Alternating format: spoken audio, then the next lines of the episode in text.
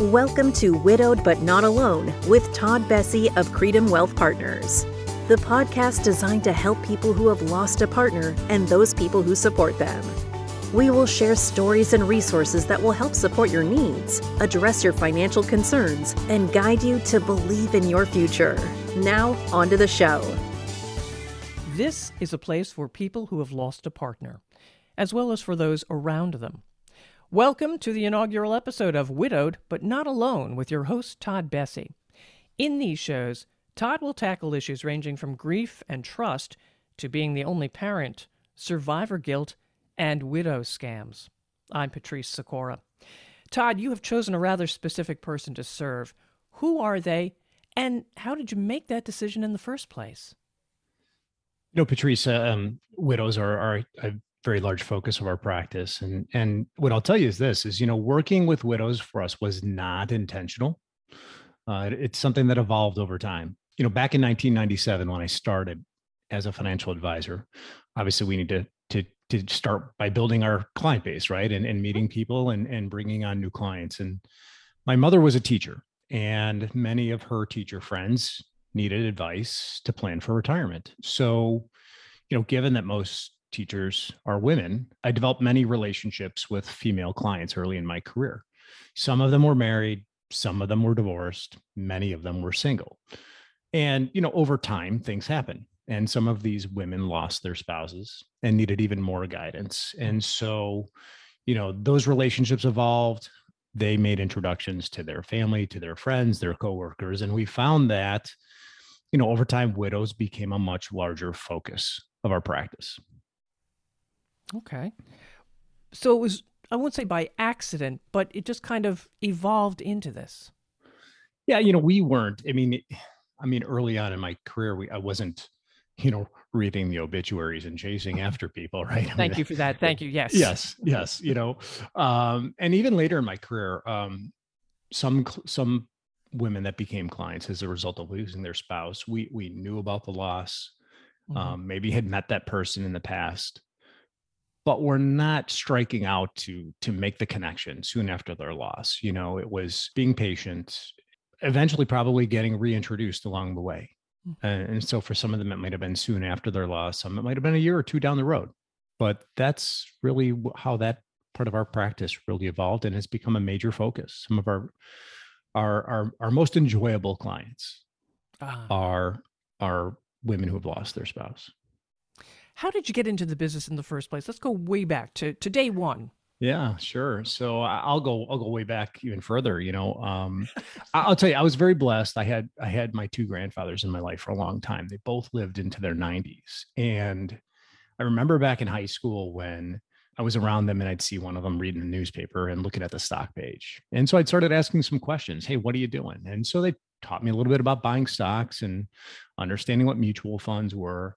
Um, so they're the first ones to introduce me to investing. And you know what I learned from asking them questions and watching them over the years is that they both had very different investor personalities. And you know, often I share the story, you know, the fable of the tortoise and the hare, right? Mm-hmm. So I had one grandfather who acted like the tortoise from an investor perspective, slow and steady wins the race. Uh, and the other one who was the hare, he was the sprinter. He was the one that was aggressively trading. And so those stories played out okay over time right. uh, you know but that led me to make a, a, conscious decision that when i went to college i wanted to study finance and so uh, i did that and while i was in college i had the opportunity to work at a major you know wall street firm as an intern gained some experience and, and during that experience realized that you know graduating from college being you know let's say a 22 year old at that time Hmm, how many people would be really excited to to hand a big pile yeah. of money over to me at that point in my life having no experience really? So i i did something else and started my career in another field for 7 years and then eventually moved over to that firm that i interned with and began my career there in 1997 now your firm has a very interesting name. It's Creidim correct. but, but tell me first of all how it's spelled and what it means Sure, Creidim. It's C R E I D I M, pronounced Creidim. You know, it's an it's an Irish term that means believe. And honestly, I have to give credit to my wife and my daughter Katie. uh, for coming up with Creidim as the name of my firm. Hmm.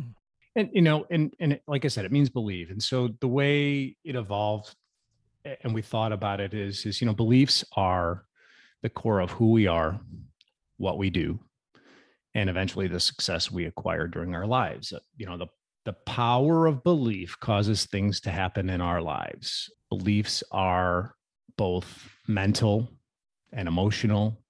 They're embedded in our mind and in our hearts, and they help dictate your actions. You know, so Patrice, if you think about this for a minute, if you believe in a cause, you're going to fight for it. Mm-hmm. If you believe in your religion, you're going to live it.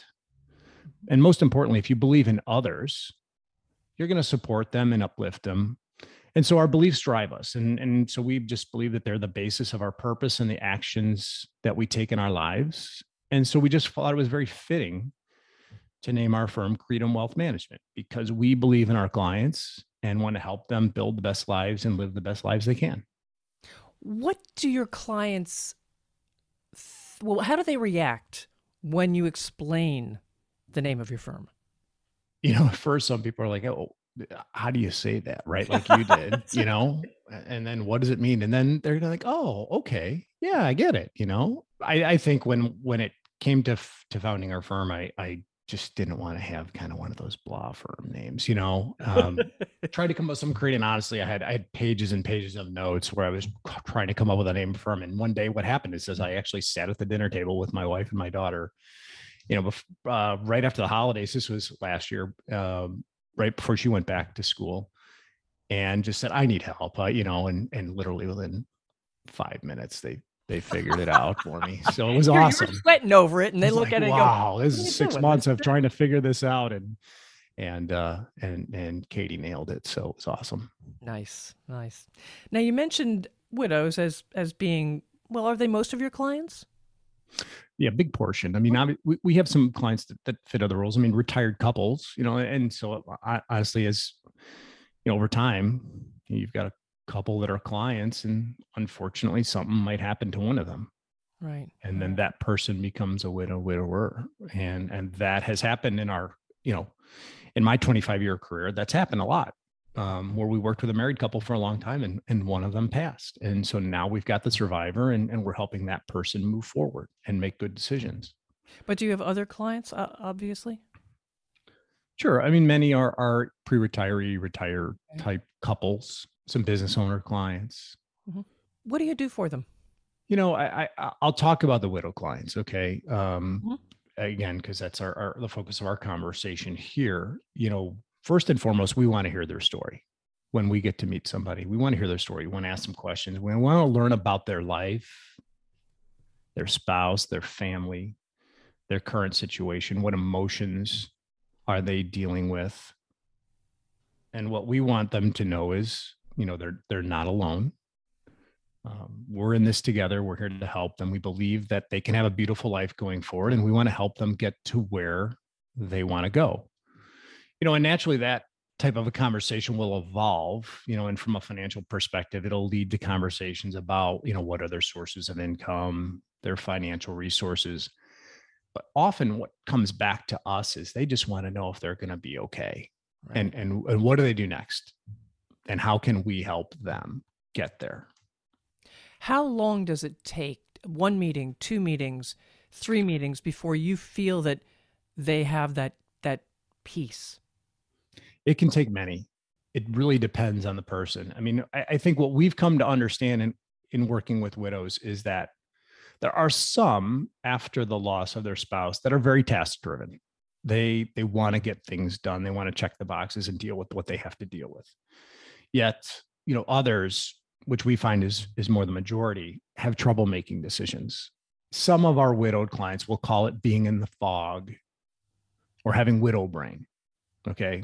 So with those clients, it's that process of getting to know them, understanding their needs. And then we work with them on taking micro actions. So small steps to move forward. We'll make a couple of decisions, see how it goes, review that, determine what we need to do next. You know, and the planning process is not perfect. You know, we we build a plan, we guide our clients down the path, and things change. Mm-hmm. We have to take a step back, reassess, make new decisions, and then take another step forward. And that's kind of how it works. All right, Todd, I, don't want to stereotype people, but older women have a, a bad reputation for getting along with technology. And with things today, so much is done on Zoom and online. Is there an issue sometimes with new clients or even existing clients? How do you show them to use how to use Zoom, or, or do most of them already know it? Yeah, you know, it it, it can be challenging. Um, and what we found is is that if we if we can involve some family members, you know, kids, often that's that's what happens. Is a mm. child mm. will get involved in the conversation. They want to be there to protect their mother or their father, uh, and and want to be by their side in the conversations to make sure we're we're having the right conversations with them. And so if that individual that is our potential client is struggling with the technology, then you know we want to bring a, a, a child in who's probably going to be much more savvy with the technology and help them understand how to use zoom or facetime mm-hmm. some of the planning technology we use we ask our clients to use the internet right and, and and, use some tools and and it just takes some little bit of time and and you know what the, the great thing about some of the technology that's available uh, to us today especially zoom you know in video meetings is we can show somebody through a video meeting how to do something and we've done that a lot and, and i think that makes them feel much more comfortable that that is um, a big part of our practice is it's educating people and sometimes it's not it's not all about financial stuff it's just about how to do things and get access to information so. Didn't we all have to learn how to do that? Yeah i mean i think a year and a half ago it's yeah. none of us knew how to do this stuff. That's right. And right it's now it's unmute yourself. Hello we're here. Right right that happens every day right? That's right right. Now let's let's talk about todd todd the person. Sure. Tell me tell me about your family. Do you have um one thing you like to say to them and to your clients to to uh, just keep them on track maybe? I, I think one of the things that i've learned over time is is that uh you know life can be messy. Our life never plays out the way, way we expect it to. And uh, as I mentioned earlier, you know, my grandparents were with me for a long time, but unfortunately, I've lost both my parents already. Hmm.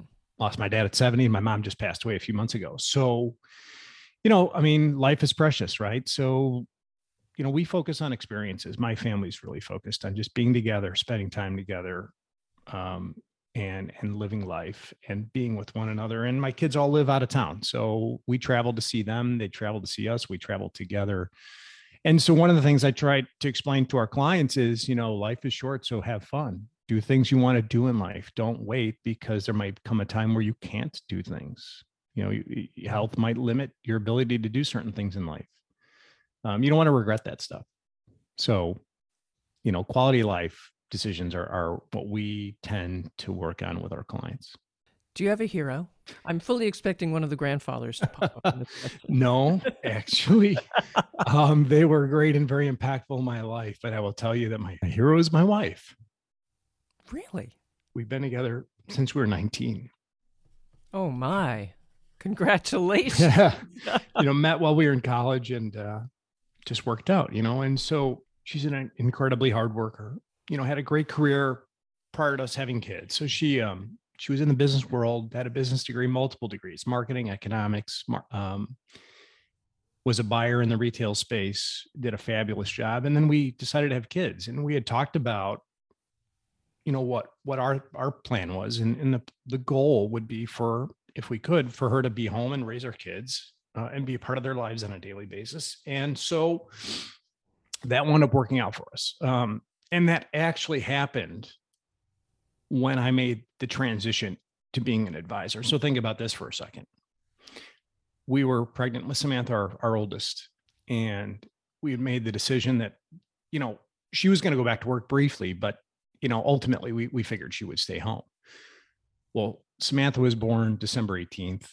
And at the end of December, I, I resigned from my first job out of college and went to work as an advisor. So we we made a commitment and the commitment was we saw our household income drop significantly while we had our first child and that was a major risk leap of faith goes back to the word believe right you know just believed in in building our family and and uh That is awesome. That is not the You know? time most people make a big jump like that, you know. Yeah, yeah, right. Um, so uh, you know, we had three children, Samantha, Jack, and Katie, who are now 25, 23, and 21. And uh, so Chris was home with them for a long time. And then she decided to go to work in the school, substitute teach a little bit, and she really enjoyed it. So she went back to school, got a master's degree, and and ultimately became a fifth grade teacher. And in her second year of teaching, um, she was named the best teacher in the state of Illinois for Oh, someone that was ear- Congratulations. early in their career. So the first five years of their career, she was um, selected by her peers in the district, and then it went to the state level, and she was identified as the best teacher in the state of Illinois, and that was back in 2014. So you know, here we are today. We're you know we have three kids that are now adults. They're all out of college, and she is incredibly dedicated to teaching fifth grade students. And you know, as you know, you probably know right now, teaching's not not very easy. I know, know, given- I, I respect them so much. So you know much. So so given the covid environment teaching's rather difficult um, but she's just an incredible uh, preparer uh, dedicated to the kids and so you know that's important being the mother of our kids and then you know being my best friend and my life partner so she she's my hero Wow. That's the first time. And that's very powerful. That's wonderful. Wonderful. But now, how about you? Your proudest achievement? Well i just talked about them right? You know? it's it's our kids. I mean we um we're very blessed. We have three great kids. Um you know the older two jack and uh, samantha and jack are working. Um, both graduated from college. Both were college athletes. Uh, both were soccer players. And then uh, katie is now in law school. So samantha's in boston. Jack is in st louis. Katie's in new york city going to law school. And uh, so they've just made great decisions worked really hard and uh, we're very proud of them Wow.